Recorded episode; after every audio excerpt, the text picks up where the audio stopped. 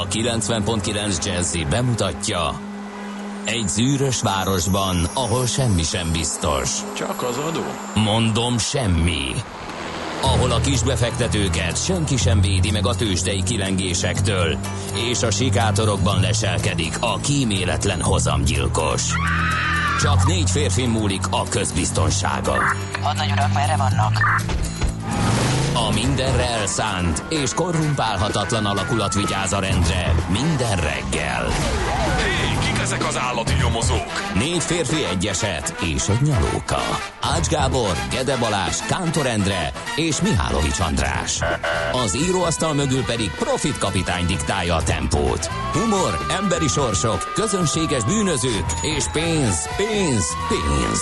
Egy különleges ügyosztály. A Gazdasági Muppet Show minden hétköznap reggel a 90.9 Jazzin. De is figyelj, ne csak a bárányok hallgassanak. De miért? Ha nincs pénzed azért, ha megvan, akkor pedig azért.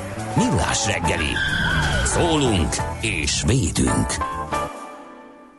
Szép jó reggelt kívánunk mindenkinek, ez a Millás reggel itt a 90.9 Jazzy Rádión, a stúdióban pedig a változatosság kedvéért Mihálovics András. És Kántor Endre is itt ül velem szemben, ez kétségtelen tény. Köszöntöm én is a hallgatókat. 0 30 20 10 9 09, ez az SMS, WhatsApp és Viber számunk is.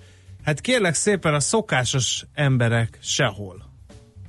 Tehát se egy szerelmes után, Elmentek se egy nyaralni, nem? Komolyan ők is elfogynak mellőlünk. Elmentek nyaralni, de hát ez ilyenkor érthető, hiszen körülbelül 10 fokot esett két nap alatt a csúcshőmérséklet, úgyhogy ilyenkor kell elmenni nyaralni, én azt mondom. Igen. Minden kedves Ulriknak nagyon boldog névnapot kívánunk, csak úgy, mint a babetteknek, babettáknak. Babetta Igen, van babetta is. nem szúrhatta ki annyira egy újszülöttel, hogy a szocializmusban babettának Hát úgy- úgy biztos, volna, hogy mert nem. volt egy olyan, hát nem is tudom milyen motor, motorbicikli. Igen, igen. Azt lehetett motorbicikli? Igen, persze. Az egy segédmotor kerékpár Igen. volt. Na, de nem volt. De nagyon béna volt. Tehát Béna volt. Igen. De ettől függetlenül örültem volna neki, hogyha van. Persze nyilván egy Simpsonról álmodtam, egy Simpson Enduro-ról, azt soha nem lett, de aztán utána végül is egy sima Simpson valahogy beszereztem, legalább kölcsönbe, meg egy, egy nyáron keresztül egy Komár mopedet hajtottam, na az volt még egy fantasztikus masina, ugye el is terjedt róla az a mondóka, hogy Komár moped, drága kincs, jó, ha van, de jobb, ha nincs. Emlékszem erre. Ugye? igen. Hát a babetta is egy ilyen aranyos kis jószág volt, úgyhogy na mindegy, van ilyen név. Akkor az ódorok, az odók és az odilók is ünnepelnek, de szerintem térjünk át az eseményekre, meg a születésnaposokra. Igen, mert nem lesz egyszerű. Sőt, A sőt, gyorsan mondjuk el az elején, hogy ma van a függetlenség napja az Egyesült Államokban. Ugye ezen a napon írta alá Benjamin Franklin a függetlenségi nyilatkozatot 1776-ban. Ö, ö, John Hancock, a kongresszus elnöke és titkára Charles Thomson aláírásával és ö, kiegészítve adják ki a függetlenségi Egy nyilatkozatot. csomó fontos csata volt. 907-ben a pozsonyi csata évfordulója volt július 4-én állítólag, eh, amikor ugye elindultak a frankok, hogy kiírtsák a magyarokat, és Árpád fejedelem eh, megverte őket. Az az igazság, hogy annyit tudunk, hogy volt ez a csata, eh, mert fennmaradt a német krónikákban, vagy hát a frank krónikákban, de többet nem tudunk róla. Vannak mindenféle manőverek, meg, meg hogy ki esett el, hogy Árpád is állítólag, meg a fiai, nem tudom én micsoda, de ezeket egyelőre nem sikerült bizonyítani, de egy tény, az egyik jel- legjelentősebb csata volt a magyar történelemben. Miképp a második legjelentősebb csatának is ma van az évfordulója, 1456-ban pont július 4-én kezdődött el a Nándorfehérvári csata, a Nándorfehérvári vár ostroma, amely ugye az egyik legfényesebb diadala a magyar hadseregeknek. Pattanjunk át a Ez születésnaposokra. egy olyan évszám volt, amit könnyű volt megjegyezni mindig is. A, a, ezek a, azok közé tartozott, az a 456 honnan lehetett megjegyezni, 1456. Oké, okay, születésnaposok közül eh, te, te is kiemelhetsz kettőt, én is kiemelek Jó, én párat. Giuseppe Garibaldi, olasz hazaférés katona portréját kötelező, idézném kötelező. fel itt 1807. Június, július 4-én született ő, és a másik, akit kiemelnék, az 1927-ben felsíró isteni Lolló, azaz Gina Lollobrigida olasz színész. Na kérlek szépen, Még neki ajánljuk. Nagyon-nagyon jól tartja magát. Neki ajánlottuk aranyköpésünket, kiváló ö, idézett tőle. Ba- Garibaldiról az jutott eszembe, hogy aki járt Sziciliában tudja, hogy nem tévedhet el soha, mert, minden utca Sziciliában, Garibaldi. Sziciliában két típusú város létezik. Az egyik típusú, nevezzük A típusú városnak, a Via Garibaldi vezet a köztársaság térre, Igen. a másikban pedig a köztársaság útja vezet, Vezet a a, Gari- Garibaldi térre. Ennyi. Úgyhogy ha ezt megjegyeztük, akkor Nagy baj nem tudunk. lehet. Emelj ki te is kettőt, aztán pedig... Színyei Mersepál, magyar festőművész, 1845, őt emelném ki, és hát téri ödönt akkor, az 1856-ban született a magyar turista mozgalom egyik alapítója, téri ödön, keveset beszélünk róla. No, hát akkor részletesebben pedig beszéljünk, kérem szépen, a ismeretlen, ismeretlen hírességek hírességekkel. Én nagyon szeretném felidézni előttetek, nem röhög, mert nem beszélek tongaiul folyékonyan, de negyedik Tupu Taufa Ahau király eh, portréját, aki Nuku Alofában született 1918. július 4-én, és ö, ő volt a Tupuház negyedik királya, kérem szépen, harmadik Tupu Szalote tongai királynő, és Uliame Tungi tongai herceg legidősebb fia volt. Nagyapja második Tupu György tongai király, halál után már három hónappal született. 1949-65-ig a trónra léptéig Tonga miniszterelnöki posztját is betöltötte, és 1965. december 16-ától haláláig volt Tonga királya. Kérem szépen, 1961. július másodikán koronázták eh, tongai királyá Nuku Alofában, és 1947. június 10-én fennmaradt az Annaleszekbe, hogy feleségül vette Halaevalu Matahu, Tevita Manu O Pangai, Vavau és Haapai kormányzójának lányát. Házasságokban három fiú és egy lány született, ezek nevét nem olvasnám fel. Le, kár, mert én szeretném kérni, És? de tudod milyen nehéz lehetett nekik bármit is csinálni ott tong-tonga? Tudod, hogy hol van? Mondjuk úgy, hogy a világ közepén, ez az egyik megfogalmazás, nyilván a tupuház szerint a világ közepe, és egyébként igazuk is lehet. Másik megfogalmazás szerint pedig az Isten háta mögött Ausztráliától ö, és Új-Zélandtól észak-keletre, Ausztráliától keletre, a Fidzsi szigetek a legközelebbi szomszédsága és amerikai Samoa, de ahhoz is rengeteget kell kenúzni, vagy kajakozni, hogy odaérjél. Tehát egy eléggé elszeparált kis sziget, Igen. amiről beszélünk. No, kérem szépen, eh, hogy néhány érdekességet is mondjak negyedik Tupu Taufa Ahau tongai királyról. 1976-ban bekerült a Guinness rekordok könyvébe, miután ő volt a világ legnehezebb uralkodója. 209,5 kilogrammot nyomott, kérem Micsoda? szépen. Hát még ott a fotón, ami a Wikipédián van, fes Egész és fiatalos fes, és igen. sportos. Igen. Sokat úszott, ugye, nyilván, Igen. Tonga sziget körül. Akkor mi történt vele szegényel? Hát nem tudom, biztos szeretett tenni. Na, kérem szépen, és ha hiszitek, hanem evett? a tongai magyar kapcsolatok is ezt voltak a én. 80-as évek végén, a 90-es évek elején. Miért? Mert 1988-ban az uralkodó család egyik tagja megkereste az akkor Japánban élő Doma Mikó István festőművészt, hogy fesse meg negyedik Tupu Taufa Ahau tongai király portréját, mert akik eddig próbálkozták, nem nyerték el az uralkodó tetszését. Zárójel, mekkora vászon kell egy 209 kilogrammos tongai király megfestése? Ez zárójel bejár, bezárva. Doma Mikó festőművész eh, munkájával annyira meg volt elégedve Taufa Ahau király, hogy 1989-ben kinevezte udvari festőjévé a magyar festőművészt, aki azt mondta, hogy a király nagyon sokat tudott Magyarországról és a magyarokról, hiszen már a nagyapja, a második Tupu György tongai király nagyon jó kapcsolatokat épített a mi első Ferenc József császárunkkal, és így foglalták össze az uralkodó hogy ismereteit a róluk. csudába történt. Nem Az tudom, azonnal, hogy ez vetődött. Katona Csabához Igen. azonnal intézem itt az éterben, hogy a, azonnal a tongai és ö, osztrák-magyar monarchia béli kapcsolatokat derítse fel nekünk, Igen. mert ez kegyetlen. Tehát Doma Mikó uh, István festőművész így ír a tongai uralkodó családról. Elsősorban az uralkodóink érdekelték a királyt, negyedik Tupu Toufa Ahau tongai királyt, Főleg Mátyás király, akinek históriájából többet le is fordítottam számára. Az idős uralkodó imádta magyar történelmi filmeket, megesett, hogy egymás után négyet is megnézett a tőlem kapott DVD-kből, amiket valóságos gyűjteményé rendszereztetett. Az egri csillagokat még könyv formájában is elolvasta, az uralkodó pár a hercegek és a hercegnők pedig megkedvelték a magyar konyhát, minden jelentősebb ételünket ismerték.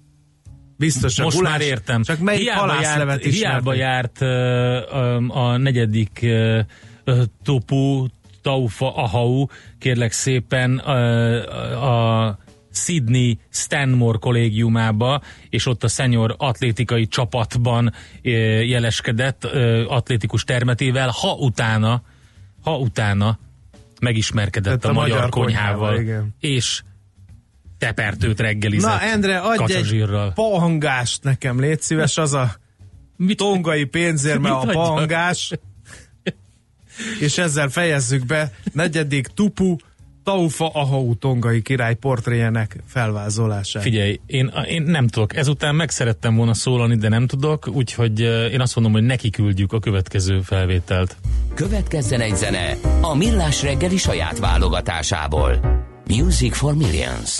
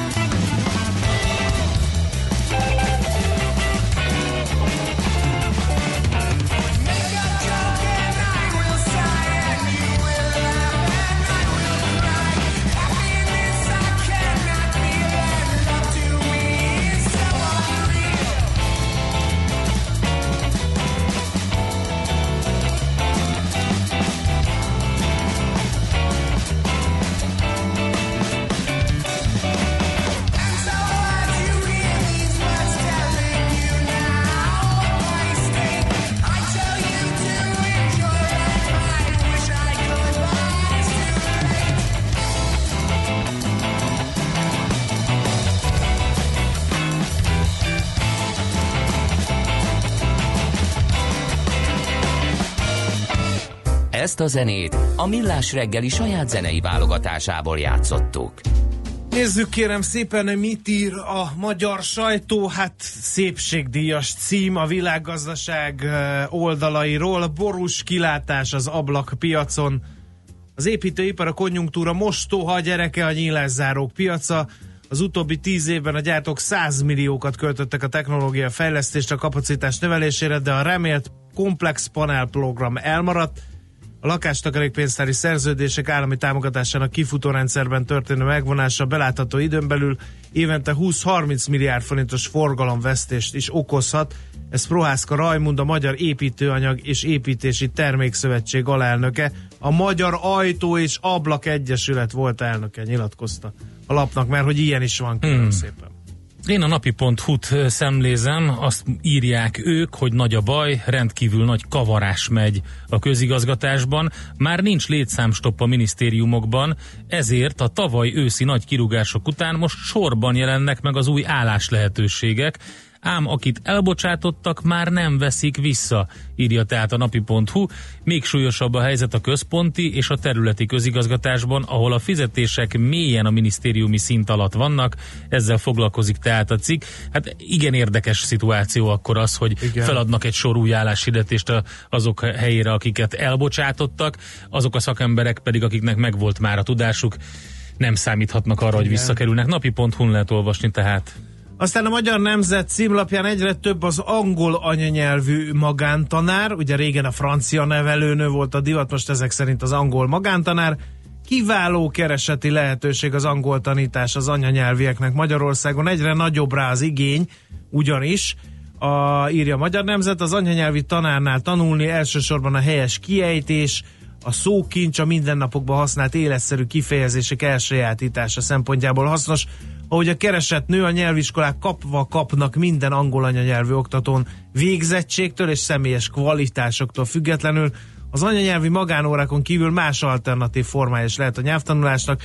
Péntek Gyulai Éva Virág, egy üzlet angol nyelviskola ügyvezető igazgatója szerint az, aki teheti eh, heti négy-öt nyelvóra mellett sok autentikus szöveget olvas és filmet. Még, még egyszer, sorozat... mi volt ez a négy név? Péntek Gyulai Éva Virág. Péntek kötőjel Gyulai, Éva Virág. Ja, értem. Péntek igen. Gyulai, kötőjeles, Igen, és Éva az Virág az ő keresztneve. Nagyon, nagyon jó pofa. Tehát, aki sok filmet meg sorozatot néz, vagy angol nyelvű rádiót hallgat, a kezdő szintől 5-7 év alatt elérheti a felsőfokút. Ez hol olvasható? Mondja, a Magyar Nemzet. Magyar Nemzet. Én az m4.hu-t nézem, a kormány nem szól bele, hogy meddig vannak nyitva vasárnap a boltok, nem változott a kormány álláspontja, mondta a kérdésére Gulyás Gergely miniszter. Ugye az elmúlt hetekben felröppent sajtóhírek szerint tárgyalások folynak az áruházak és a kereskedelmi szakszervezetek között a vasárnapi nyitvatartásról és ennek kapcsán kérdezték meg. A hírek szerint a kormány és a versenyszféra állandó konzultációs fórumát is megjárta a téma, és egyes nagy munkaadók is hajlanak a javaslat megfontolására, főleg a munkaerő hiány miatt, és egyre nehezebb elegendő munkást műszakba küldeni. Talán ezért minden esetre most azt nyilatkozták, hogy nem szólnak bele, tehát az m4.hu-n olvasható ez. Aztán népszava, túl drágán működnek a bankok. Azt szeretnénk látni, hogy a bankok az azonnali fizetési rendszer elindulását követően egy csomagdíjért cserébe korlátlan átutalási lehetőséget biztosítanak ügyfeleiknek. A 20 ezer forint alatti átutalásoknál a díjak csökkentése elvárható, hiszen itt a kormány már eltörölte a tranzakciós illetéket a nagyobb összegeknél pedig a piaci verseny erősödése miatt célszerű átérni a csomagárazásra.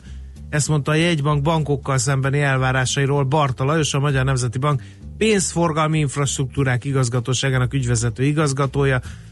Aztán kiadtak egy jelentést a fizetési rendszerről, a kiadványból kiderül, a bolti fizetések 85%-a még mindig készpénzben történik, aminek a jegybank szerint a túl drága bankolás is lehet az egyik oka. Tavaly év végére az elektronikus pénzszolgálmi tranzakciók száma 1,2 milliárd darab fölé nőtt, ami 6 év alatt megduplázódást hm. jelent. És egy G7.hu cikk, lelassult a magánklinikák növekedése, nemrég alap részletesen írta arról, hogy 2017-ben is kifejezetten gyors ütemben nőtt a magánegészségügyi szolgáltatások piaca Magyarországon, mert a bővülés több alapvető tényező is folyamatosan táplálja és ezt a cikket egészítették ki. A 2018-ban a növekedés üteme a felére esett vissza. Lehet olvasni a magánegészségügyi ellátásról, a magánklinikákról a g7.hu-n. Nagyjából ezeket találtuk a lapokban, hamarosan tőzsdei összefoglaló következik, aztán elmondjuk, hogy mi lesz a műsorban ma.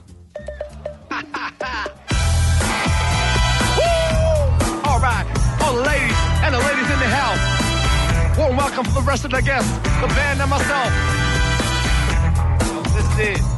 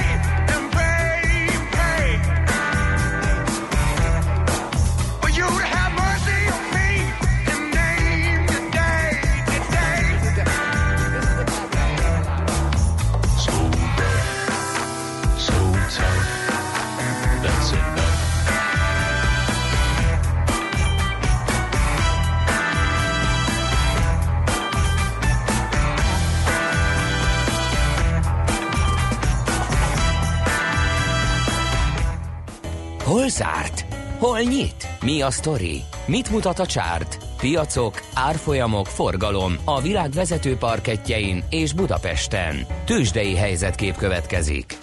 Függetlenség napja van az Egyesült Államokban. Nem ilyenkor, lesz fákja, nem lesz világító hagyományos, torony, nem lesz jelzőlámpa a igen, ilyenkor, piacokon. ilyenkor hagyományosan az történik, hogy New York fölött megjelenik egy elképesztő méretű UFO, és az amerikaiak pedig minden erőt bedobva repülő kávbolyokkal ezt megakadályozzák, hogy átvegyék az idegenek az irányítást. Addig a világ összes többi piaca nyitva tart, és kereskedik. E, például Budapest is, ahol mi történt tegnap? Tudod, mi történt tegnap Budapesten? Fél százalékot ment fölfelé a Bux, majdnem megütötte a 41 ezer pontot, 40.985 pont lett a vége, pedig kérem szépen a MOL 1,1 százalékot esett 3070 forintig, a Telekom meg gyakorlatilag nem csinált semmit, 425 forinton stagnált. Így aztán hiába volt az OTP-nek a szép 1,7 százalékos teljesítménye, a bankpapír már majdnem a 12 ezer forintot ostromolja, és a Richter 1,1%-os drágulása sem tudta nagyon följebb tornázni. A Bux 5300 forinton zárt a gyógyszergyártó részvénye.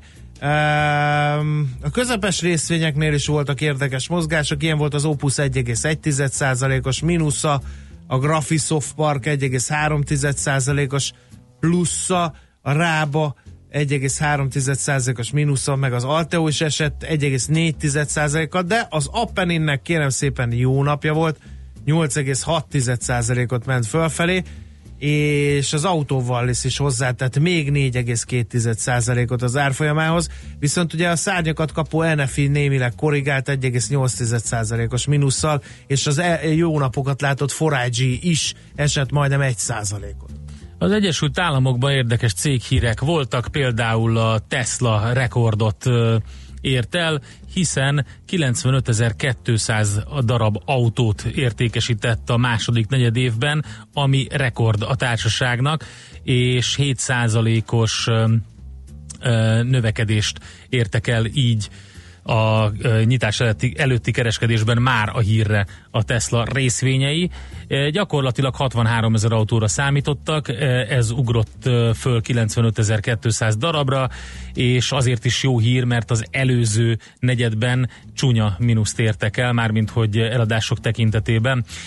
Az egyébként az amerikai piacok jól szerepeltek, 0,6-es Dow plusz, 0,7-es Nasdaq plusz, és az S&P már csak 4,2 pontra a 3000-es ö, rekordtól, de így is csúcson zárt, ugye mindenkori csúcsa 2995 pont, a maga 0,8%-os pluszával. Erősített az Apple 204 dollár 40 centre, ez majdnem 1 százalék, fél százalékkal a Citigroup, 1 százalékkal a Google, fél százalékkal a Microsoft, egy picit visszaesett a GE, ez 0,1 százalékos mínusz. A Symantec tudott nagyot domborítani 13,5 százalékkal, illetve a Kellogg 6,3%-kal, a negatív oldalon a Broadcom 3,5%-kal, illetve az Electronic Arts 4,5%-kal, mint ahogy mondtuk, ma zárva van New York, ezért a világpiacokon is gyorsan körülnézünk. Egy enyhe negatívum a Shanghai tőzsdén Hang Sengnél ugyancsak Hongkongban 0,1%, a japán Nikkei 0,3%-os pluszban van, és nagyjából olyan ö, pluszt zártak, vagy olyan pluszban zártak az európai indexek, mint az amerikaiak, ilyen 0,6-0,7%-os pluszban a fő vezető európai mutatók. Tőzsdei helyzetkép hangzott el a Millás reggeliben.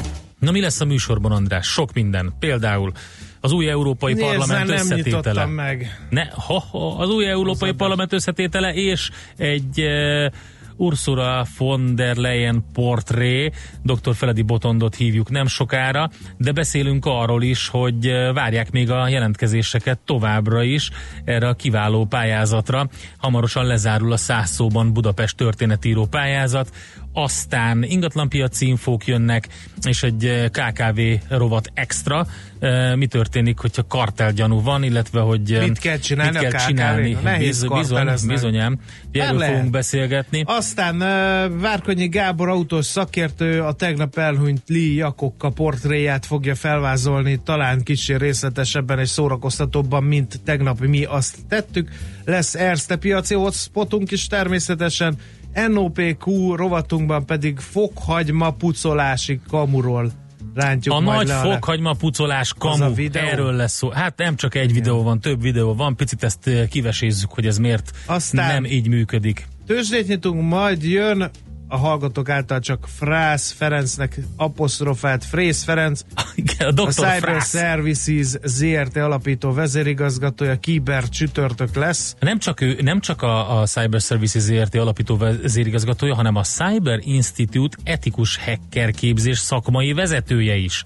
Tudod, mit írta a Feri, amikor Na. beszéltünk? Azt írta, hogy eh, fontos az, hogy a karrierváltásról mi is sokat beszélünk, és egy nagyon fontos dolog, és hogy karrierfejlesztés az iparágban, karrierváltás, és így jön képbe az etikus hackerképzés. Azt írta, hogy ez mindenkinek hasznos, még ti is el tudnátok végezni. Hát szerintem fogadjunk, Na, ezt András, kötve hiszem. András, Ezt kötve hiszem. szerintem Figyelj, én a számítógéphez fel, nagyon jól tudod, felhasználói szintű ismeretekkel sem mindig rendelkezem, őszintén rácsodálkozom néhány Google alapfunkcióra, mint azt reggel megtapasztalhattad, egyrészt, másrészt nem vagyok az a gép előtt görnyedő és agyalós típus, harmadsorban pedig, hát, hogy is mondjam, a nyelv nem használata révén az üzleti angolom is megkopott vala, ráadásul, hát nem tudom, hogy az IT is angolom, ami meg sosem volt, az hogy segítene át. Figyelj, én szerintem, hogyha a. Feri azt írja, hogy ö, még ezt ti is el tudnátok végezni, akkor szerintem Egyrészt még kikérem magamnak, hogy így ö, apostrofál bennünket, hogy ti hülyék is el tudjátok végezni, nyugodtan leírhatja. Feri kérjünk ezt- segítséget a hallgatóktól. Kedves hallgatók, 0630 20 10 909. Lesz-e a gazda etikus hacker? Ez El tudja-e végezni Mijálovics gazda az Vajon? etikus hacker képzést szerintetek? Meg mi Szerintem lenne, ha elküldenétek Kántor kollégát etikus hacker Na, képzőre? jól van, Addig na, jól vitézkedik van. itt az Na, én kontomra. na, na, amíg, jól van, figyelj. Amíg ugye a hóhért is el kell kezdeni Ha akasztani egy SMS, napon. WhatsApp, Viber, ezen tessék üzenni. E, én szerintem bele tudjuk hetszelni Andrást, hogy menjen el nem. etikus Én nem hacker. akarok beégni, Endre. Nem akarok beégni, tényleg. Én szerintem bele tudjuk. Én, figyelj, egy biztos. Küldjétek ha, Kántort. Ha, Aki Kántort akarja etikus hackerre küldeni, az a 0 30 20 10 909 -e küldjön egy egyes számot, mert Kántor a number van. Aki pedig a gazdát szeretné Sírok. etikus hackerre küldeni, az küldje a kettes számot, a 0 Ne. 30 20 10 909 -e. Összesítjük ezeket a csak szavazatokat. kettest küldjetek. Egyes, egyes, egyes, Jön egyes. László Békat és a hírek. A reggeli rohanásban könnyű szemtől szembe kerülni egy túl szépnek tűnő ajánlattal. Az eredmény krétával körberajzolt tetemes összeg. A tethelyen a gazdasági helyszínelők, a ravasz, az agy és két füles csésze és fejvállalakzat. A lehetetlen küldetés megfejteni a Fibonacci kódot. A jutalom egy bögre rossz kávé és egy olyan hozamgörbe, amilyet még Alonso Mosley sem látott. Millás reggeli, a 90.9 Jazzy Rádió gazdasági mapetsója. Vigyázat! Van rá engedélyünk! No, jó reggelt kívánunk, egyes. Mármint, hogy hogy Már hogy egyes? egyesre kell szavazni. Mi nem, a kettesre Kántor kell Endre. szavazni. Kettesre? No, a vita, gazdára? a vita dúl a stúdióban arról, hogy ki az, aki el tudna végezni egy etikus hacker tanfolyamat, és ki az, aki nem. Nem az a kérdés. közül. Fú, te olyan vagy, mint bizonyos kormányzatok, akik a népszavazást úgy fogalmazzák meg, hogy a kérdés félreérthető. Nem az a kérdés, hogy ki tudna elvégezni, hanem hogy kit küldjünk Ja, etikus hacker képzésre. Na, kérlek szépen, Endre, úgy állunk a szavazatok rigorózus összesítése után, hogy egy nyúlfarknyival, de egyetlen egy szavazattal te vezetsz. Ez a rossz hírem. Szerintem Mihálovics egyes, gazdát kell egyes. küldeni, mert Én az agráriumban kevés az etikus hacker. Ebben biztos lehetsz, És igen. ez fontos lenne. És én lennék aki, az első Magyarországon, aki combined hacker? Így van. Nagyon jó. Így van. Nagyon jó, de Hallgatók. nem érdeklődöm. Értitek, hallgatók. Endre vezet, ezt kell szem előtt tartani. Álljunk a győztes oldalára, jó magyar szokás szerint. 0630 20 10 909 itt lehet uh, szavazni, és egyébként hamarosan lezárul. Nyilván szórakoztatóbb lenne, ha én gyötrődnék egy ilyen tanfolyamon, mert nyilván ezek után, ha ez elkövetkezik, hogy vagy A, most hogy összezavarom, tehát vagy az egyes versenyző Kántor vagy a kettes versenyző, az az én beiratkozna egy ilyenre, akkor kínos részletességgel számolnánk be minden megpróbáltatásunkról. Húha. Tehát higgyétek el, hogy Kántor Endre sokkal szórakoztatóbb lenne. Na, én ezt most Szavazz én nem, az nem mondok semmit szerintem, mert most, most magad uh, kortes beszédét mondtad el. Nem. Budapest, Budapest, te csodás! Hírek, információk, érdekességek, események Budapestről és környékéről. Egy nagyon izgalmas pályázat van, mégpedig történetíró pályázat, ami hamarosan zárul, ez a száz szóban Budapest, és eh, ezt a Mindspace eh, a csilei eh, Plágió csapatával közösen szervezi. De hogy mi ez a száz szóban Budapest, arról fogunk most beszélgetni Varga Cilivel, aki az idei szervező. Szervusz, jó reggelt kívánunk! Jó reggelt kívánok mindenkinek! Egy picit beszéljünk arról, hogy mi ez a pályázat, mert lehet, hogy valaki nem hallotta a korábbi beszélgetésünket erről, amikor eh, elindult a pályázat. Eh, Miről van szó? Röviden arról van szó, hogy ö, olyan történeteket várunk, amik száz szó terjedelműek, és Budapestről szólnak valamilyen formában. Ezt elég rugalmasan kezeljük, de azért kell, hogy érezhető legyen rajta a város hatása. Van valamiféle megkötés, hogy ki küldheti be? Nem, egyáltalán nincs. Bárki, bármilyen korosztályból szívesen várjuk a történeteket, és a 18 éven alattiakat pedig külön díjazzuk, úgyhogy nekik még inkább érdemes pályázni. Na, nagyon jó. Mi történik ezekkel a beküldött pályaművekkel? A beküldött pályaműveket egy négy tagú zsűri fogja majd elolvasni és elbírálni, hogy melyik tetszik nekik a legjobban, és a legjobb száz az meg fog jelenni egy kis könyvben, amit majd a pocket automatákban lehet kapni, és ebből a százból pedig kiválasztja a legjobb 12 plusz egy történetet, és ezekhez magyar grafikusok készítenek majd illusztrációkat, és ezek majd október 4-én a Café Budapest keretében a Szabó Ervin könyvtárban lesznek kiállítva, és, és itt fog majd a három legjobb is kiderülni, akik pedig majd pénzjutalmat is kapnak. Mi a cél ezzel a kezdeményezéssel? Hiszen száz szóból olyan nagyon sok mindent nem lehet elmondani, valljuk be. Ö, nagyon sok mindent nem lehet, sőt, Jakab Julival beszélgettünk, aki az egyik zsűri idén, aki amúgy filmes forgatókönyvíróként is dolgozik, és ő mondta el nekünk, hogy, hogy igazából elsőre talán könnyűnek hat, de igazából nagyon nehéz is tud lenni, mert hogy ez egy kompakt egész történet legyen, azt azért jól meg kell írni, és ez azért viszonylag egy rövid terjedelem. Igen, azon gondolkodtam, Úgyhogy hogy van-e van ilyen... benne kihívás. Igen, igen, azon gondolkodtam, hogy van-e ilyen minimál megkötés, tehát ilyen Budapest hajkut befogadtok-e például, mert ugye az nem meríti ki a száz szót, viszont lehet, hogy még tíznél is kevesebb. Igen, kevesebb lehet. Tehát ez a maximum. Hogyha Azt valaki 700-et. nagyon jó hajkuba, akkor hajrá. Oké, okay, mondtál egy zsűritagot, kik vannak még a zsűriben, kikre bízzátok? Ö, Jakab Juli, ő az egyik, a másik Székely Kriszta színházrendező, a harmadik Busa Pista előadó művész, zenész, a negyedik pedig visszatérő ö, zsűritagunk Nagy Dániel Viktor, aki gyakorlatilag már a második pályázat óta itt van, úgyhogy talán ő az, aki legjobban érzi, hogy milyen szövegek szoktak beérkezni. Mit kell tudni a, a grafikusokról, vagy hogy hogy néz ki ez, hogy illusztrálják? Ők megkapják ezek, ezt, a, ezt a 12 darabot, ugye? Ők azt fogják illusztrálni? Igen, 12 plusz 1. 12 a, plusz 1, aha. a 18 éven alatti kategória az plusz 1. Igen, ők megkapják nyáron, olyan augusztus közepe vége felé, és akkor van egy kis idejük ezen gondolkodni. És miután ők elkészítették a grafikát, azután, igen, ezt már elmondtam, azok ki lesznek állítva. Nekik semmilyen megkötés nincs, csak a szöveg, és hogy valahogy ehhez kapcsolódjon a rajz is. Aha, jó, hogyha jól látom, akkor az egyik visszatérő grafikus Salgó Csíris a pályázatban. Igen. Rajta kívül kik vannak még? Nekem az egyik nagy kedvencem az Zsúfa Zsanna, akinek a hatalmas kócsak madarát esetleg többen láthatták már a Bertalan Lajos utcai Mhm. uh-huh. falon.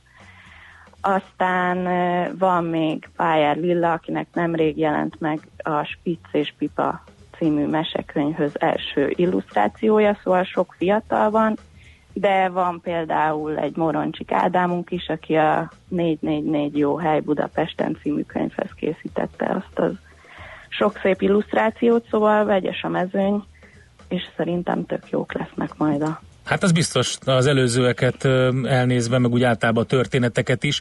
Meddig lehet pályázni még? Azt mondtuk, hogy hamarosan zárul a pályázat. Igen, hamarosan zárul, július 15-éig kell elküldeni a száz szóban ö, honlapján keresztül a történeteket, száz szóban budapest.hu, itt lehet regisztrálni és feltölteni a történeteket, úgyhogy már fogy az idő.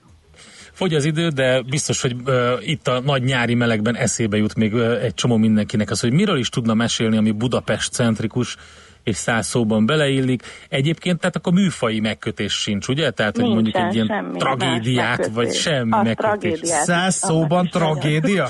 Igen, Minden. nagyon jó lenne. Na erre befizetek, erre láss neki, cserébe végigviszem az egész műsort, hogy legyen Oké. időd megírni. Oké, okay, tehát száz szóban budapest.hu, itt lehet pályázni, gondolom minden más információ is megvan a honlapon. Igen, ott van minden, hogy milyen. Figyelj, mi megígérjük így nektek, ha megszületik a győztes, beolvassuk adásba. Mit szólsz hozzá? De az tök jó lenne. Na Szuper tessék, lenne. akkor még Mert van el egy... se tudom képzelni, hogy száz szóban mit lehet elmondani Budapestről. Budapest, Hát figyelj, menj Budapest. fel a honlapra, és ott van az összes Aha. történet. Úgyhogy Az nem jó, az nem jó, mert az, el. hát inspiráció egyrészt, de kicsit befolyásol is. Én Az egy ilyen. Louis Aragonos Budapestet tudok elképzelni, ez a Budapest, Budapest. Budapest, Budapest, Budapest, Na Budapest. tessék. Már el is indultam, köszi Szilvi. Figyelj, a pályázat anonim, úgyhogy egy próbát megér lehet, hogy Lehet, hogy sikerül. Igen. Okay.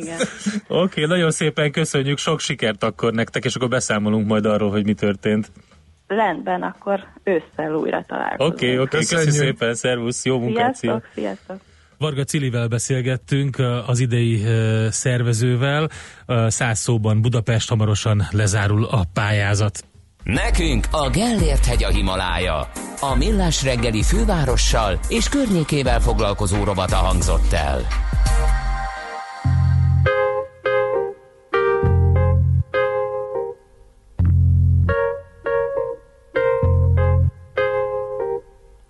Yeah, man. Sound famous, eclectic. One time, same time. One time, same time. Check out the door. Hey.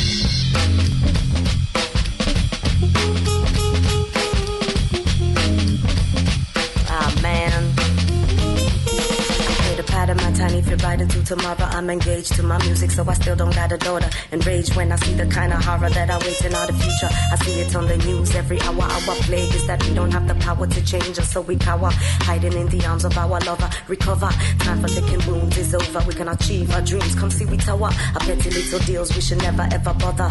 Have a high purpose and name, so we for shower in the fresh new rains until from now to forever. Small baby, this will be the day you feel your power. Rise and captivate with your words and aim higher. A truth You are good talk, never, never called a liar. Learn a whole lot from your mother and your father till the day we shall die. We shall all live forever. Don't die, don't die. I live right now and I live on forever. Don't die, don't die. I call yourself good and I call yourself clever. Don't die, don't die. You should live right now from now until forever. Don't die, don't die. Call yourself true and call you we still here still? Oh, getting on the thing, don't need your pill. That's how we do it, electric like a drill, going right through with the crew. Yo, them boy, them we slow. Who never understanding the way of life. Bringing all your guns and your knife. Yo, you might want to lose your life. Oh, you might want to take your wife to another place, cause we don't wanna see your face. That's how we do it, electric lace. Yo, check it. I we mash it up every time with the nice flow that make you wine. Moving all your ways. Yo, the pace. Yo, get thing and you know it's like grace. When you're on your knees, don't need no trees, don't need no alcohol, you know music all up. Don't die, don't die. Call yourself good call yourself clever. Don't die, don't die. We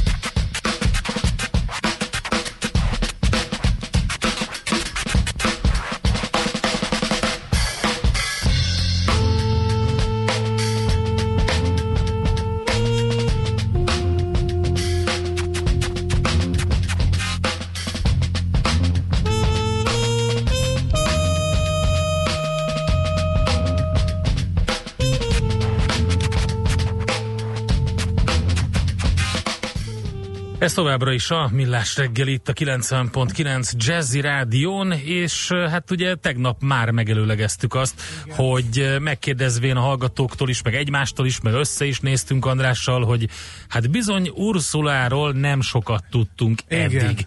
Eh, Hát, hogy egy kicsit ezen a képen Várj egy csiszol- picit. Hát Na, a hallgató csináljon kedvet ez ne te. Te már elpufogtattad Jó. minden Rendben. puskaporodat ma reggel. Ez, ez ugye tegnap érkezett ez az üzenet, és így hangzik. Ugye miután kiderült, hogy Ursula lesz az, aki lesz ma Botond interjú? Ki ez az Ursula? Miért nem támogatta a magyar kormány Webert? Ez jött így éhomra 6 óra 23 perckor tegnap reggel. Nem volt szívünk felkelteni Feledi Botondot, de most megtettük. Ő van a vonal túlsó végén külpolitikai szakértő. Szerbusz, jó reggelt kívánunk! Sziasztok, jó Szóval reggelt ki kívánok. ez az Ursula? Hát Ursula gimotoros a szakmában, tehát a Merkel kabinetek legrégebbi minisztere, úgyhogy az, ez is nagyon sok mindent is rögtön elárul róla. Tehát egy igazi jó Merkel szövetséges, aki több miniszteri posztot végigcsinálva bírta a német politikának mostanában eléggé nagysebességű zúzóját. És eleve egy olyan családba született, ami adott egy miniszterelnököt, ugye édesapja Alsószászország miniszterelnöke volt, hát azért a politikát látta közelről, és ha ez nem lenne elég, egyébként apja az Európai Gazdasági Közösségben, tehát az EU elődjében szolgált 92-t megelőzően, úgyhogy eleve Brüsszelben nőtt fel, e, de töltött időt Londonban egyetemistaként, az Egyesült Államokban volt sokat, E, úgyhogy egy igazi olyan európér, aki nem a délbajor le- levegőn, hanem abszolút európai méretekben nőtt föl. Éppen ezért egyébként egy picit furcsa is, hogy a visegrádi kormányok mennyire ünneplik az ő megválasztását. Egész pontosan nem annyira az ő megválasztását, mint inkább azt, hogy Franz Timmermans és Manfred Weber végül is elbukott, de von der Leyen egy igazi, eh, egykori Merkel utód jelölt, nagyon lelkes német, hát a, a, az Egyesült Európában hívő eh, jogállamiságpárti jelenlegi védelmi miniszter. Oké, okay, um, nem lehet az, hogy azért ünneplik annyira um, a, az elődök bukását, mert ez benne van a pakliban, hogy nem úgy alakulnak a dolgok soha, ahogy szeretnék a lobbisták, az országok, a lobbizországok, és akkor itt És tele van a hócipő, a legkisebb igen. ellenállás, tehát nem a legjobb jelöltet keresik, hanem a legkisebb közös többszörös. Hát én a legkisebb közös többszöröst most ebben a, egyébként ugye az Ursulával együtt felállt négyes fokatban, tehát a Charles Michel, ugye belga liberális miniszterelnök lesz Donald Tusk utódja az Európai Tanács elnökségének az élén, tanács elnökségének az élén, illetve egy spanyol külügyi főképviselővel és Christine Lagarde, mint az Európai Központi Bank vezetőjével, tehát ez egy nagyon pro-EU, a régi, hát most már réginek mondott 2016 előtti értékvilágból érkező eh, négyes Aha. fogat, ami ráadásul a tagállami méretekben is azt mutatja, hogy hát francia, német, spanyol, tehát eh, Igen, a, igen. A, Ö, Figyelj, itt, Botond, itt a méret. Hogy a lehet érdék, értékelni ezt a négyes fogatot? Mert van aki, van, aki azt mondja, én olvastam olyan elemzést, hogy nagyon súlytalan emberekről van szó, és egy másik markáns vélemény meg valahogy úgy, hogy na aztán az Európai Egyesült Államok hívei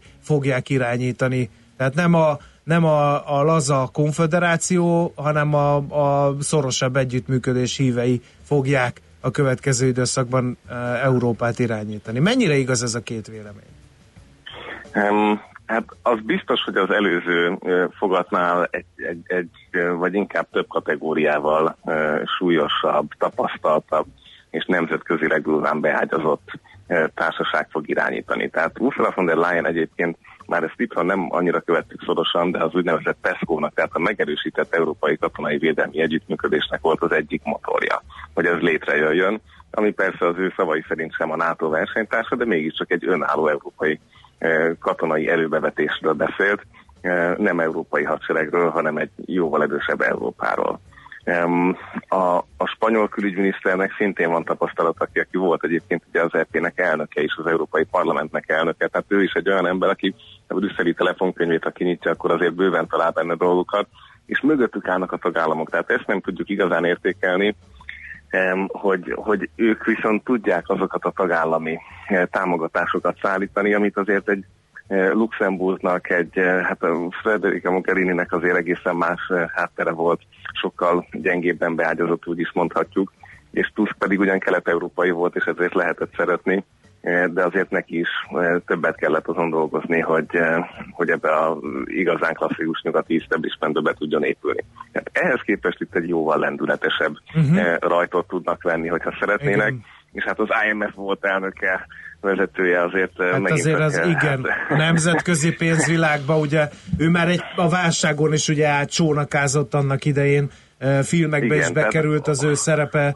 ebben, hogy hogy próbálta Európát megvédeni az Amerikából terjedő Sőt, még kapcsolatban. Ivánka Trumpra is ránézett egy nagyot. Úgy, ahogy senki. Úgy, ahogy senki. Igen. Na, a másik... igen, Igen. igen. igen.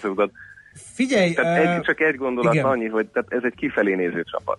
Tehát amíg az előző csapat az inkább egy európai belcsapat volt, addig itt mindenkinek kemény külügyi tapasztalata van. Tehát hirtelen úgy tűnik, mintha Európát fel akarnák tenni a világ térképre. Nem irigyeljük Vladimir Putyint ezek után, és Donald Trumpot sem biztos, az majd eldől, de ugye m, az volt az előző bizottságnak a megalakulásakor e, a fő téma, hogy Jean-Claude Junckernek micsoda korrupciós botránya volt, és hát fröccsent ebből a dologból azért e, a, a mostani jelöltekre is. Természetesen, hát minden ilyen eh, Az baj, ha ez természetes. Igen. Igen, ez baj, de, de hát azon csodálkoznánk, hogyha nem, ugye itt a Német Védelmi Minisztériumban tanácsadói szerződésekről eh, van szó, eh, sőt, hát ugye a német politikusokat szinte már rutinszerűen utolérő doktori plágium vágya is előjött aztán, hogy végül is hogyan használta a referenciákat von der Leyen a, a, a dolgozatában. De hát ezek, eh, ezeken igazából túl vagyunk, tehát a német belpolitika is eh, túllépett rajtuk, amit lehetett megoldottak, ami pedig eh, politikai támadás volt, azt pedig elhantoltak. Úgyhogy itt szépen lassan azért ők is kinőttek. Luxemburg szintű, tehát azért ott emlékezünk vissza a Panama Papers-re 2015-ben, ami azért lényegében kiderült, hogy luxemburgi miniszterelnökként nem csak, hogy éppen egy titkosszolgálati butrányba bokott meg eh, Jean-Claude Juncker, hanem ráadásul kiderült, hogy tényleg szisztematikusan mely cégeket hogyan segítette abban, hogy a nemzetközi eh, tanácsadás világában hát ugye olyan adóoptimalizációs struktúrákat hozzanak létre, amik egyértelműen egyébként az európai érdekkel szembe mentek. Igen, hát ö, dupla csavaros volt a történet, és nem túl szép, igen. Aztán ö, a külpolitika jelentheti egyben például a Brexithez való hozzáállást. Ezért mondtam én félszóba, hogy szegény Vladimir Putyin, mert ugye az előző vezetés Európa bel ö, harcaival volt elfoglalva, most külügyérek vezetik. E, hogyan viszonyulnak a nagyon komoly vitás kérdésekhez? Ezért hoztam szóba Putyint, meg most a hallgató beemelte ebbe a témába Brexitet is. Brexit ügyben egy érdekesség van, hogy von der Leyen nem a vonalon mozgott, tehát nem akart második népszavazás sohasem. És sokkal inkább azon volt, hogy mivel a norvégok is egy ilyen ugye peremvidéki állapotában vannak az EU-ban, tehát a gazdasági térségben, nem akar különleges szabályokat érvényes, érvénybe léptetni a Brexitet illetően, tehát ő azért egy, egy kemény Brexit tárgyaló lesz, hogyha bármikor is egyébként véletlen meg lenne a politikai akarat, hogy újra nyissák a tárgyalást októberig. Ami az oroszokat illeti, ott viszont Ursula az abszolút kemény német konzervatív vonalat hozta, tehát aki a krím elcsatolásáról is nagyon keményen tudott fogalmazni, illetve egyszer egy interjújában el is mondta, hogy Putyin kizárólag az erőből ért az ő meglátása szerint, és teljesen felesleges engedményeket tenni, mert ez csak további dolgokra ösztönzi. Tehát mondhatni, hogy a hagyományos megkényista amerikai republikánus vonalon értelmezi Putyin magatartását, ami Európai Bizottsági elnökként bizony egy egészen új külügyi keménységet hozhat, már amennyiben persze azt gondoljuk, hogy az EU-nak vannak erre eszközei. Erre is volt egy jó válasza, mert hogy azt mondta, hogy éppen ideje, hogy az Európai Unió külpolitikájába az egyhangúságról, tehát arról, hogy konszenzussal kell dönteni, áttérjenek a minősített többségre, tehát arra, hogy lehessenek olyan tagállamok, akik ugyan nem értenek egyet, de kénytelenek együtt dolgozni az Európai Unióval. Boton, de egy utolsót, és itt az erővel kapcsolatos, amit most mondtál, hogy én úgy látom, hogy amellett van egy nagyon erős jelzése is ennek az egésznek, két erős nő került oda európai vezetőszerepbe. Abszolút, abszolút, tehát erős nő, és a, a, tehát itt a, a, a nőiséget nem túl hangsúlyozva, de azért a német-francia tengely, vagy tandem visszaült a kormánykerék mögé, azoknak a, a állam és kormányfőknek a vezetésével, tehát Macron és Merkel akaratára, akik egyébként még ebben az európai projektben abszolút hisznek. Igen. Tehát szerintem egy, egy, egy, egy egészen másik politikai súlyjal érkezik meg, most egy egészen megerősített Igen. politikai súlyjal ez a két nő a vezetői pozícióba, és bár nők, de francia és német is ráadásul, már pedig ez egy nagyon-nagyon ritka konstelláció. Tehát a nagy tagállamok tőkesúlya visszakerült hajó aljára, és ez egyébként innen Budapestről nézve azért rengeteg kihívást és izgalmat fog nekünk fejtegetni. Botond, egy utolsó kérdés. Ugye a magyar kormány többször hitetett amellett, hogy ő a föderális egy Európa híve. Most ugye beszéltünk arról, hogy az Európai Egyesült Államok hívei ülnek a kormány rudnál. Uh, nehéz időkre számít. Már hogy a magyar, kormány, a magyar kormány, magyar kormány igen. hát föderálisnak nem annyira, ugye az erős Európa nemzetek Európája. A nemzete, igen, igen, igen, igen. Az, az, az, az a másik vonal. Bocsánat. Most pedig, most pedig ugye azért azt látjuk, hogy a, a, a megerősített Európa hívei vannak. Én ezt már nem hívom föderálisnak, sokkal inkább a, a mélyebb Európa, több Európa hívei, akik tudják, hogy mely területeken érdemes mélyíteni, tehát például katonai együttműködés, külügyi együttműködés, és nyilván lesznek területek, ahol egyébként ők sem akarják erőltetni. Tehát ezt úgy is mondhatjuk, hogy az okos Európa. A nagy kérdés azért ebből Varsó Budapest szempontjából a jogállamisági kérdés. Tehát Charles Michel belga miniszterelnök is nagy szószúrója volt annak, hogy alaposabban érvényesítse az unió ezt a vonalat, és legyen erőszakosabb jogállamisági kérdésekben. Úgyhogy ez lesz azt hiszem az a konfliktus vonal, ami, ami kifejezetten izgalmas lesz, mert hogy Ursula von der Leyen is egy korábbi tévéinterjúban kifejezetten felbíztatta a német ellenzéket a PIS elleni tüntetésekre, ami miatt még be is hívták annak idején a Varsói katonai atassét a lengyel külügyminisztériumba. Tehát itt bizony a frontvonal az nem lesz gyengébb, és Franz Timmermans bár nem lett bizottsági elnök, de nem tűnik el a rendszerből. Tehát egy felbőszített ellenfél, ugyanha nem is a parancsnoki pozícióban, de ottként lesz a kelet-európai visegrád tagállamokkal szemben. Köszönjük szépen, nagyon tartalmas volt és informatív, ahogy megszokhattuk. Ha megint nem értünk valamit, megint hívunk külpolitikai vonalon. Köszönjük még egyszer. Jó munkát, Boton, Köszönöm szép napot! jó munkát nektek, Szia, szervusz! szia. Szervusz. Dr. Feledi Botont külpolitikai szakértővel beszélgettünk arról, hogy kicsoda Hogy ki ez is az Ursula? Ul- Ursula von der Leyen, és egyébként az Európai Parlamentben az erőviszonyok, meg amit képvisel majd mostantól kezdve a vezetés, az milyen. Jönnek a rövid hírek László B. Katival, utána jövünk vissza mi, ingatlanpiaci információk jönnek, illetve KKV extra rovatunkban a kartelgyanút nézzük. Hogy állunk egyébként? Gyerekek, ne szórakozzatok már, de tényleg, én nekem ez nincsen affinitásom, érzékem. Nyerésre állsz? igen, Mondtam, sajnos saját, igen. figyelj, az utolsó... Még egyszer. Nem vagy jó politikus. Higgyétek el, Magyarország, Európa, a világ többet nyer azzal, ha nyomtok egy egyes gombot a 0630 20 10 909-es SMS Viber vagy WhatsApp számra, mert Kántor Endre sokkal jobb etikus hacker lenne, mint jó magam. Mondd azt el, légy szíves, azt a hallgató azt mondta, hogy Mihálovics igen. gazda soha Mert nem elmondom, lesz. Igen. Elmondom, hogy mik jöttek. Maci kollégából etikus hacker helyett Max epikus rapper lehet. Epikus rapper, a Illetőleg legjobb menjen a gazda hekkeljen répát, ez is egy Ugye? szépségdíjas, illetve a Maci a végén még virtuális földműves lesz, aki a monitor előtt szánt arat, birkát, tenyész. Hát ezt nem szeretném. Én úgyhogy... Nem eh, zárja ki a kettő egymást, azért mert zárja? nem zárja ki. Én nem, odaállok a tehén farához, ha kell, és rácsapok Endre, de egy kompúter elé leüljek, hogy biztonsági réseket vadásszak, na ezt nem tudom. Egyesre szavazzatok, akik Kántor Endrét akarják etikus hackerként látni, kínos részletességgel beszámolva az ő megpróbáltatásairól, vagy kettes, hogyha engem akar, vagy velem akartok kiszúrni. Köszi szépen. 0 30 20 10 9 09. Műsorunkban termék megjelenítést hallhattak. Rövid hírek a 90.9 Jazzin.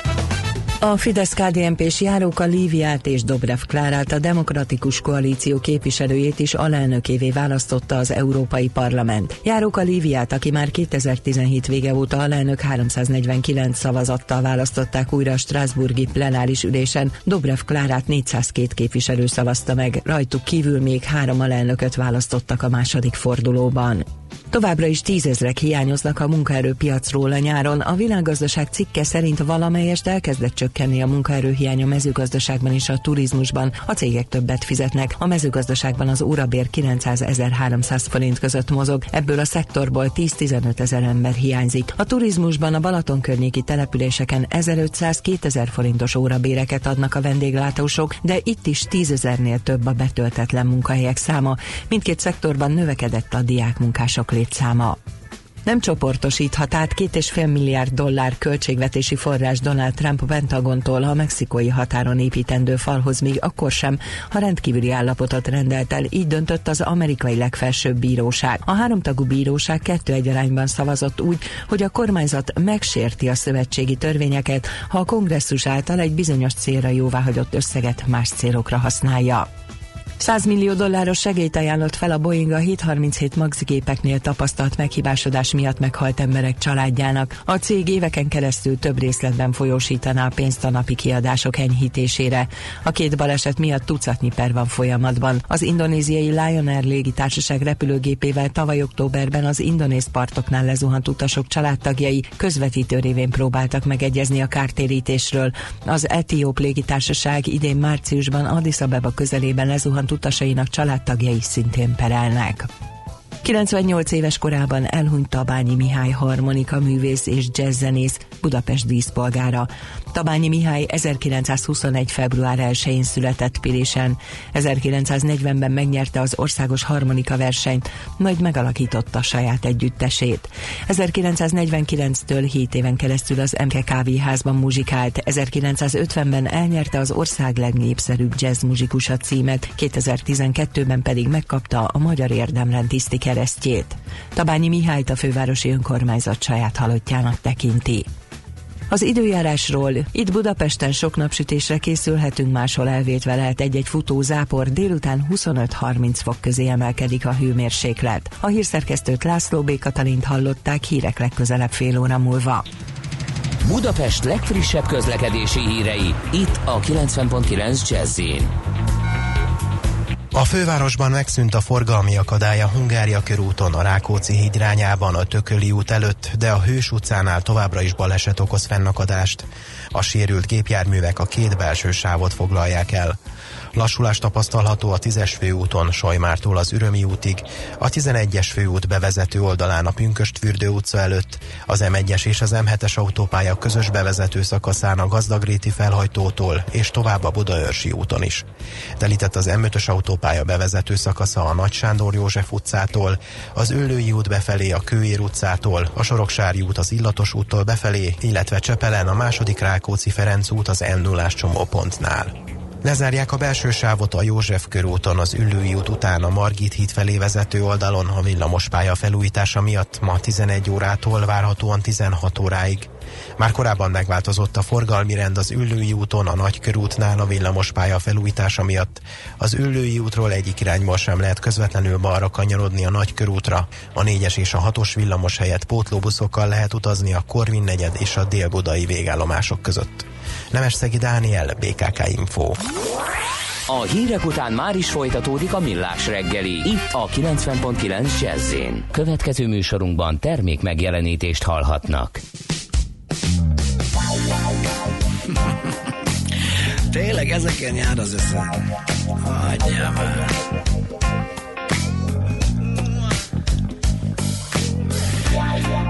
Most mit túráztatod magad? Nem ezeket a droidokat keresed. Figyú. Egy almafa alá heveredtem, nézni, ahogy nő a fű. Almát rágok, hallgat a temérdek érdek. A pillanat jó ízű, felhőbb a macs alakváltó, úszik a tenger kéken. Kicsi felleg része a nagy egésznek, akár csak gyenge létem. Pacsírta ebben égre szökik, dalát a szívembe vésem. Ő nem aggódik, no miért is tenné, hát nem aggódom én sem. Most tiszta a kép, a világot a két vállára fektesd. Add fel a harcod, babám, és gyere, csókold meg a vesztest. Give it up, kiss the loser. Mm, Give it up, give it up. Give it up, kiss the loser. Give it up, give it up, give it up. Give it up, kiss the loser. Yeah, kiss me, kiss me. Give it up, kiss the loser.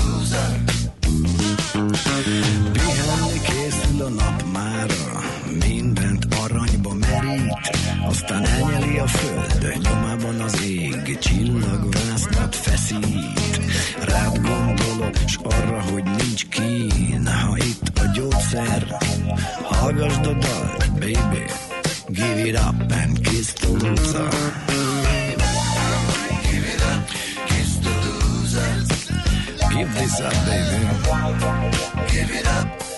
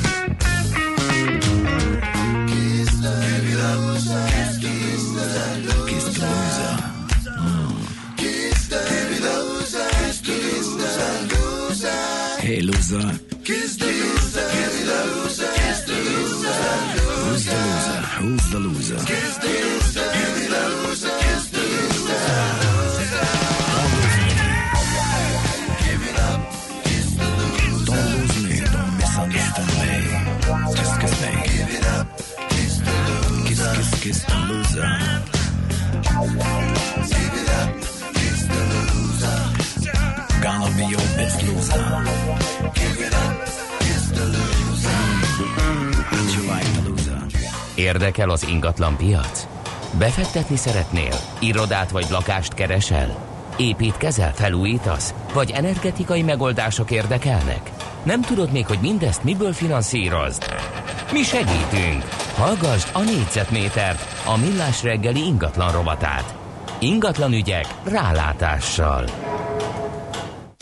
Na, hát több érdekes hír is jött az ingatlan piacról. Az egyik az, hogy Magyarországon évente alig 20-25 ezer családi házat újítanak fel és szigetelnek a tulajdonosaik. Hát mert A- mással vannak elfoglalva, mindenki újba akar költözni, nem Hát akar vesződni is, a régivel, nem? Is, illetve mindegy, hát hogy milyen okai vannak ennek, azt egy kicsit kivesészhetjük, gyorsan elmondom a hírt, és akkor utána Oké. pedig.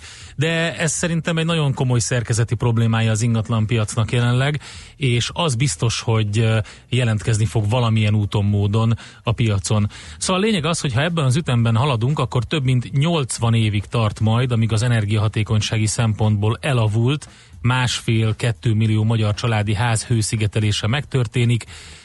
Csinált egy kutatást a Knauf Insulation, akinek szakértői szerint az alacsony épül- épületfelújítási és energiahatékonysági mutatókkal nagy mértékben javíthatja ezeket a mutatókat, hogyha mostantól elérhető falusi csok épkot épületfelújításra költik a tulajdonosok. Úgyhogy ugye... Hát ez jó kérdés, hogy, hogy inkább újat vesznek-e belőle, vagy felújítják a régit. Ne, hát igen, Nem abszolút, tudom. abszolút, figyelj, szerintem nagyon sokan nem tud, hogy is mondjam, tehát az igényeket, hogyha mutatjuk meg az ingatlanpiaci keresetet, akkor nem tudja Mhm. kielégíteni az új építésű csak. Na, mo- Megemelték számokat. ugye a használt Igen. Ingatlancsokot is, Meg és kivezet- van ez a falusi, ugye, úgyhogy Ugye nincs állami támogatás a fundamentálnál, meg a többi ugye lakástakarékpénztárnál, ami ugye lakásfelújításoknak az egyik motorja volt, ez is biztos közrejátszik. Na, de számok. 4,5 millió magyar lakás van.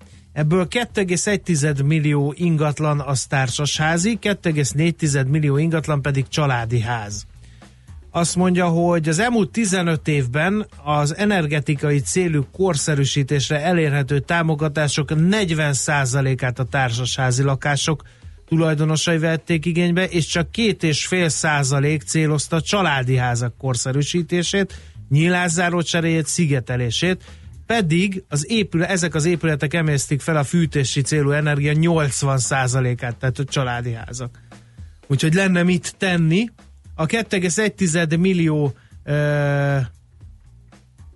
ö, lakásból, társasházi lakásból 567 ezer, a 2,4 millió családi házból viszont alig több mint 480 ezer ház szigetelt, utóbbiak is jellemzően 90 után épültek, az állomány kétharmadát kitevő 1960 és 1990 között épült másfél-két millió ház, gyanítom ezek nagy része a bizonyos Kádár kocka, Uh, ugyanakkor nem, vagy csak részlegesen szigetelt, két-háromszor több energiát fogyaszt, mint egy korszerű nyilázáróval, napra kézgépészettel, homlokzatán és mennyezetén szigetelt ház. De nem is olyan egyszerű ezeket a kádárkockákat szigetelni, ahogy én tudom. hát figyelj, a modern ö, technológiákkal nem annyira bonyolult. Nem az a kérdés, Ugye az, hogy van-e rá a akarat. héten erről a, a modern ház Igen. skanzenról, ott pont ott van egy megoldás, beszéltünk akkor arról, hogy az egyik fiatal csapat, uh-huh. aki ilyen modern építészeti megoldásokat Ja, egyébként tesztel, ott pont a ott. kádárkockákat próbálja.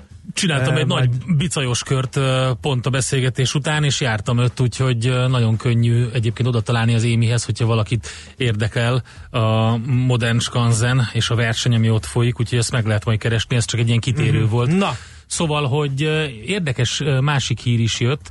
de várj egy picit még, mert ugye nem magyaráztuk meg, hogy miért nem újulnak meg a családi Ja, házak. A mhm. KNAUF szerint azért, mert az új ingatlanok építésének munkaerő elszívó hatása van, és emiatt uh, csökken a felújítások száma. Tehát nincs ember. Oké. Inkább építkeznek, és nem felújítanak. Na jó, Oda kell ez, az ember. Ez, ez egy dolog. Ez egy dolog. A másik dolog az pedig az, hogy annyira meglökte az ingatlanárakat sok minden, többek között egyébként ezek a csok intézkedések, és, és, és a korábbi és a mostani kibővített csok annyira meglökte az ingatlanárakat, hogy gyakorlatilag nagyon sok mindenkinek arra maradt pénze csak, hogy megvásárolja. Olyan ingatlanokat árulnak, elképesztő árakon, amik, amik nagyon komoly felújításra szorulnak. Tehát itt nem csak arról beszélek, hogy villanyvezetékek cseréje, de fűtési rendszer cseréje, belső burkolatok cseréje, nyilászárók Igen, bizony, cseréje, minden. bizony. Ezen kívül ugye nem csak a szakember hiány van a felújításokra, hanem építőanyag drágulás is még hozzá baromi Ugye nagy, arról is illetve építőanyag hiány is. Az a lényeg, hogy nagyon sokan beköltöznek kényszerből azokba az ingatlanokba, amiket egyébként korszerűsíteni kellene. És mivel egy baromi drágán vásárolt ingatlanba egy viszonylag Már nagy, nem jut vagy pénz, kimaxolt igen. teherrel, amit, amit Igen, fölves, igen, fölvesznek igen, és igen. fizetni kell, nem jut pénz felújítani, de ezek, ezek lehasz, elhasználódnak, és előbb-utóbb Igen. eléri azt a kritikus pontot, amikor Logikus. kell rá költeni, viszont nem fognak tudni. Igen, logikus. Még egy érdekes eh, dolog a felmérésben, de figyelj ide. Ugye regionális összehasonlítás is van a felmérésben. A magyar családi házak 20%-a szigetelt, az osztrákoké 80, a lengyelekénél 59, a szlovákoknál 35, a cseheknél 25 százaléka van szigetelve. De nem ez a lényeg, hanem megmosolyogtató, ami most jön, Endre. A szigetelés vastagsága Ausztriában 15-20 centi, Csehországban 16, Szlovákiában 14-16, Lengyelországban 9-10, Magyarországon 12 12? Hát centiméter, neki, mert ami óriási előrelépés, Hát mert 5 éve még 8 és 10 Ti- centi hát között volt, de ez se jó a 12 centi, hanem azt mondják, hogy átlagos vastagságnak 15 centinek kéne Igen. lenni ahhoz, hogy tényleg ez komolyan, hasson. komolyan igen. működjön, igen. igen. Hát mindenképpen érdekes, az biztos. Négyzetméter ingatlan ügyek rálátással. A millás reggeli ingatlan rovata hangzott el.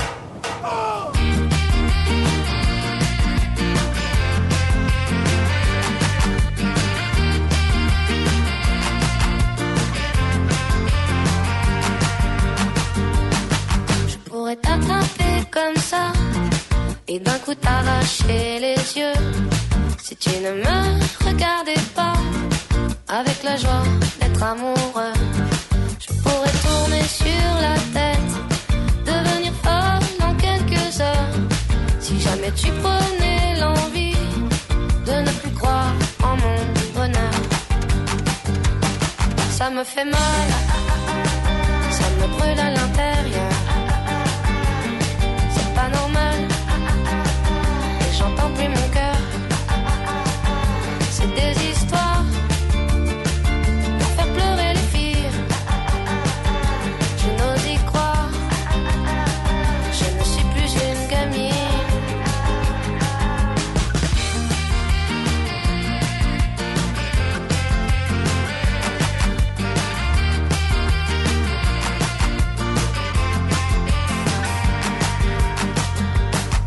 Peux crier pendant des heures si tu ne reviens pas tout de suite.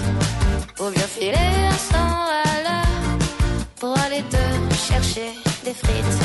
Il suffit que tu claques des doigts pour que j'apparaisse dans ton salon. Mais si jamais tu n'ouvres pas la porte, promis, je la défonce. Ça me fait mal,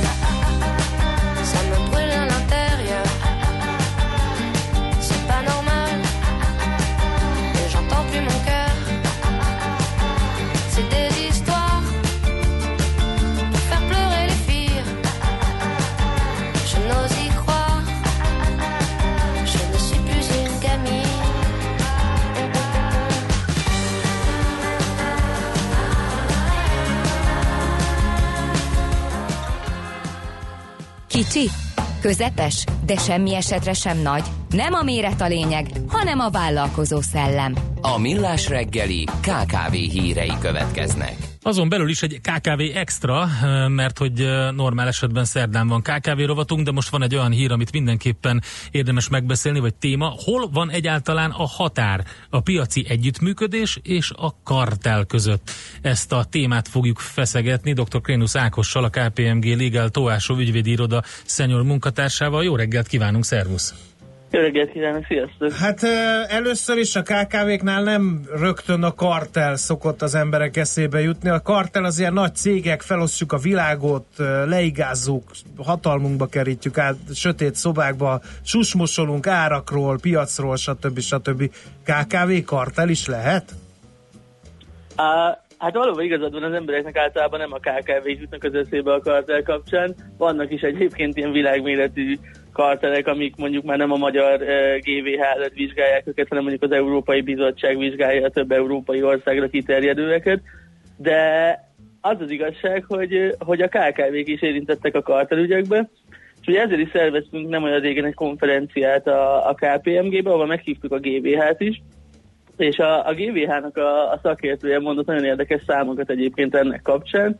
A, a GV állatügyekben 2001 és 2018 között a, a kartelügyekben, tehát kifejezetten ebben a szegmensben 71% az eljárás alá volt vállalkozásoknak KKV volt. Hú, a csodába. Lacikám, üljünk le egy kávéra, aztán beszélgessünk már egy picit Na, arról, ez hogy nálatok baj. hogy vannak az árak. Hát már ez se lehet, mert ugye, ahogy böngészük a GVA dokumentumait, jegyzett füzetekbe tollal firkantott árak szerepelnek.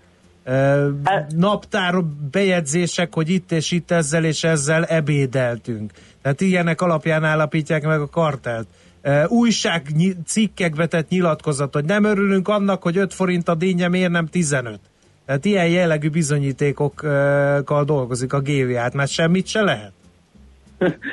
Hát erre a kérdésre nem lehet igazából nagyon egyszerű választ adni. Ha Hát ezért hívtunk téged. Tessék? Hát ezért hívtunk téged, mert mi nem tudunk egyszerű választ adni, majd te kifejted. Jó, hogyha egyszerű választ kéne adnom, akkor azt mondom, hogy árakról semmiképpen se beszéljünk semmelyik versenytársunkkal. Ez egy ilyen vörös posztó a, a versenyhivatal számára. Van, ugyan, van egy ilyen elv, hogy a önállósági követelmény, vagy a vállalkozások önállóságának az elve. Uh-huh. Ugye innen lehet levezetni nagyjából mindent, ami a, a kartel kapcsán fontos. Ez ugye azt jelenti, hogy a, a vállalkozásnak önállóan kell meghoznia minden fontos piaci döntést a, az adott szektorba és bármilyen olyan információ cseréje igazából, ami ezt az önállóságot ö, így ö, hát megtámogatja, vagy elveszi, mármint olyan értelemben, hogy megtudom, hogy a másik versenytársam mit tervez tőle, az, az ilyen karteltilalomba ütközhet, mert ugye arra ösztönözhet engem, hogyha hallom, hogy a versenytársam éppen Debrecenbe kíván boltot nyitni, hogy én mondjuk ne ott nyissak, hanem szombathelyen, mert sejtem, hogy ott nagyobb lesz a verseny. Aha. Á, Mi a de- helyzet az érdekképviseletekkel, szakmai szövetségekkel? Hát ott óhatatlanul összejönnek az adott ágazat szereplői, óhatatlanul beszélgetnek például a piaci helyzetről is, hiszen ez a legfontosabb számukra, hogy éppen hogy megy a biznisz. Ez se lehet? Á, tehát önmagába elmenni egy ilyen ülésre természetesen az nem tilos. Sokkal fontosabb az, hogy majd ott mi fog elhangozni. Á, Ezért is szoktuk azt javasolni az ügyfeleinknek, hogy amikor egy ilyenre mennek, akkor a napi rendet azt ö, mindig kérjék el előzetesen, és akkor azt, hogyha nem biztosak abban, hogy, hogy milyen témákról lesz szó akkor azt ö, kérjék ki egy szakértő segítségét, hogy adott eset belébe lehessen menni egy problémának, hogy majd készül egy jegyzet arról, a, uh-huh. arról az ülésről, amit mondtatok is, és utána azt a GVH lefoglalja, és az alapján adott esetben eljárást indít. Mert egyébként tényleg így szokott történni, hogy Igen, jegyzetfüzetek, naptárbejegyzések, illetve hát ugye most már egy kicsit modernebb eszközökkel is él a GVH, mert van ilyen, hogy szerver másolat, és akkor bejön és elviszi az egész szerver. Igen. E, Mi van akkor, hogyha úgy van, hogy napirendi pontok, időjárás, politika, csajok, egyebek, és az egyebekbe feláll Gipsz Jakab, és azt mondja, hogy gyerekek, elegem van, a 200 forint legyen 200 forint. Akkor egy jogkövető magatartás folytató KKV álljon fel, és jegyzőkönyvbe mondassa, hogy ez felháborító, én ezt nem hallgatom tovább viszontlátásra? Vagy, vagy hogy lehet kivédeni, ha mondjuk belekeveredik az ember egy ilyen kartálba? Egyébként ezt, ezt most nagyon jól érezted, mert nagyjából ezt kell tenni valójában, valóban, tehát uh, tényleg ott helybe föl kell állni, ki kell fejezni az egyet nem értésünket, és azt, hogy ez nem jogszerű, és el kell hagyni a, a tárgyalótermet, és hát lehetőleg ezt jegyzőkönyvbe is kell mondatni értelemszerűen, mert egyébként nehéz lesz bizonyítani, de önmagában, hogyha valaki csak részt vesz ezen a megbeszélésen, és csendben nem ért egyet, tehát mondjuk nem fejezi semmilyen eh, ellent nem értést, eh, vagy semmilyen ellentmondást, akkor azt úgy fogja értékelni a versenyhatóság, mint a, a hallgatás nagyjából beleegyezés. Tehát ő Ú. ugye ott volt, megtudta ezt az információt, és utána ehhez tudta igazítani a piaci magatartását, tehát ö, effektív olyan, mint a részt venne a kartel. Igen. Mi van akkor, ha valaki benne van egy kartelbe, de nem tud róla, hogy az kartel? Vagy benne van egy kartelbe, tud róla, hát igen, hogy kartel, úgy nem tudja, de, hogy, már, hogy me- de, már elmúlt. Igen, nem de tudja, jog, jogilag nincs igen. tisztában azzal, hogy mi ez az egész, és, Aha. és beszélget, azt gondolja, hogy ez teljesen normális, hát ezt így csinálták mindig is, senki nem szólt eddig. A, itt a karteleknél a, a jogsértés megállapítása az objektív, tehát igazából független, nem felróhatóság alapú, független attól, hogy az adott részvevő tudta-e, hogy kartelezik, vagy nem. A, tehát önmagában az, hogy én nem tudom, hogy, hogy ez egy kartel, hogy az árakban megállapodok, az nem fog mentesíteni a, a felelősségre vonás alól. Annyiban esetleg segíthet a, a tudatlanság, hogyha nem volt szándékos, vagy nem volt felrúható a magatartásom, akkor ezt a bírság kiszabásánál figyelembe veheti a GVH, de ugye itt már ez kicsit csak eső után köpönyek, hiszen már arról beszélünk, hogy mekkora a bírság, nem arról, hogy egyáltalán volt a jogsértés. Mi lenne, ha felnyomnám a többieket? Én benne voltam, 200 forint az 200 forint, de már elegem van, és, és akkor felnyomom a többieket, hogy én ezt már nem csinálom tovább. Mennyire lehet ezt sútyiban megtenni, illetve mennyire éri meg ezt csinálni? Azon kívül persze, hogy a kartelben részvevő többi tag meggyűlöl egy életre, de, de megúszhatom ezt ezzel? Hát abszolút lehet ilyet csinálni, sőt ugye van is erre egy, egy jogintézmény, ezt úgy hívják, hogy engedékenység, vagy az angol elnevezés ez a leniency. Uh, ugye aki először borítja az asztalt, vagy olyan bizonyítékokat jut, juttat a GVH-nak a tudomására, amit egyébként nem tudott volna, az adott esetben teljesen mentesülhet a bírság alól. Mennyire életszerű ez a szabályozás? Erre gondolok. Tehát itt ül mellettem Várkonyi Gábor kollega, én ide írtam egy szemérmetlenül nagy összeget a következő előadásra, mint két kisvállalkozó összefogunk, hogyha egy konferencián legyünk, akkor mennyi pénzt kérjünk. Ezt Kántor Endre eljuttatja a GVH-hoz. Ezt a bíróság előtt megáll egy ilyen firkálmány? Komolyan? Hát én nem zárnám ki ennek a lehetőségét, igen. Aha, a, a karteleknél ugye az a fontos, hogy, hogy ugye nem kell egy ilyen tehát ugye ez egy versenykorlátozó megállapodás, és amikor a megállapodás szót mondom, akkor ezt nagyon sokan esetleg arra gondolnának, hogy itt van egy igen, szerződés. igen, igen. De, de hogy ez nem így van, tehát ez, az, ez szóban minden további nélkül megállható, már csak szóban egyeztetünk. Én most Tehát jegyzőkönyvben mind- mondtam, hogy nem veszek ebben részt ebben a csúnya kartelben. És kimentem a szobából, itt se vagyok.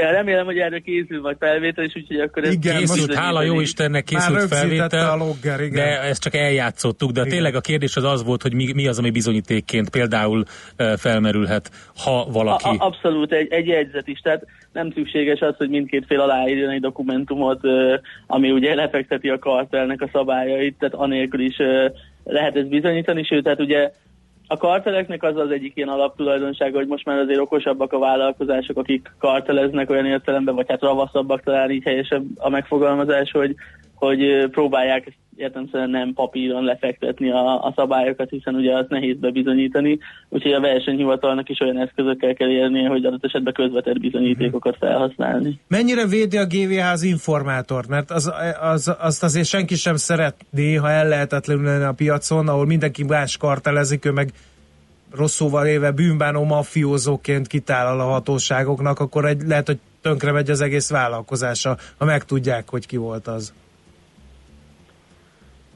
Hát én azt gondolom, hogy a- az eljárás végén azért általában ez ki tud derülni, hogy ugye ez kiderül, hogy ki az, aki nem kapott bírságot. Uh-huh. Úgyhogy em, Nehéz. igen, nehéz kérdés. nehéz. Mindenki Nehéz. mérlegeljen a saját, saját hogy is mondjam, jogi helyzete, és, és általános büntetőjogi helyzete miatt, vagy helyzetében, hogy mi a helyes ilyenkor.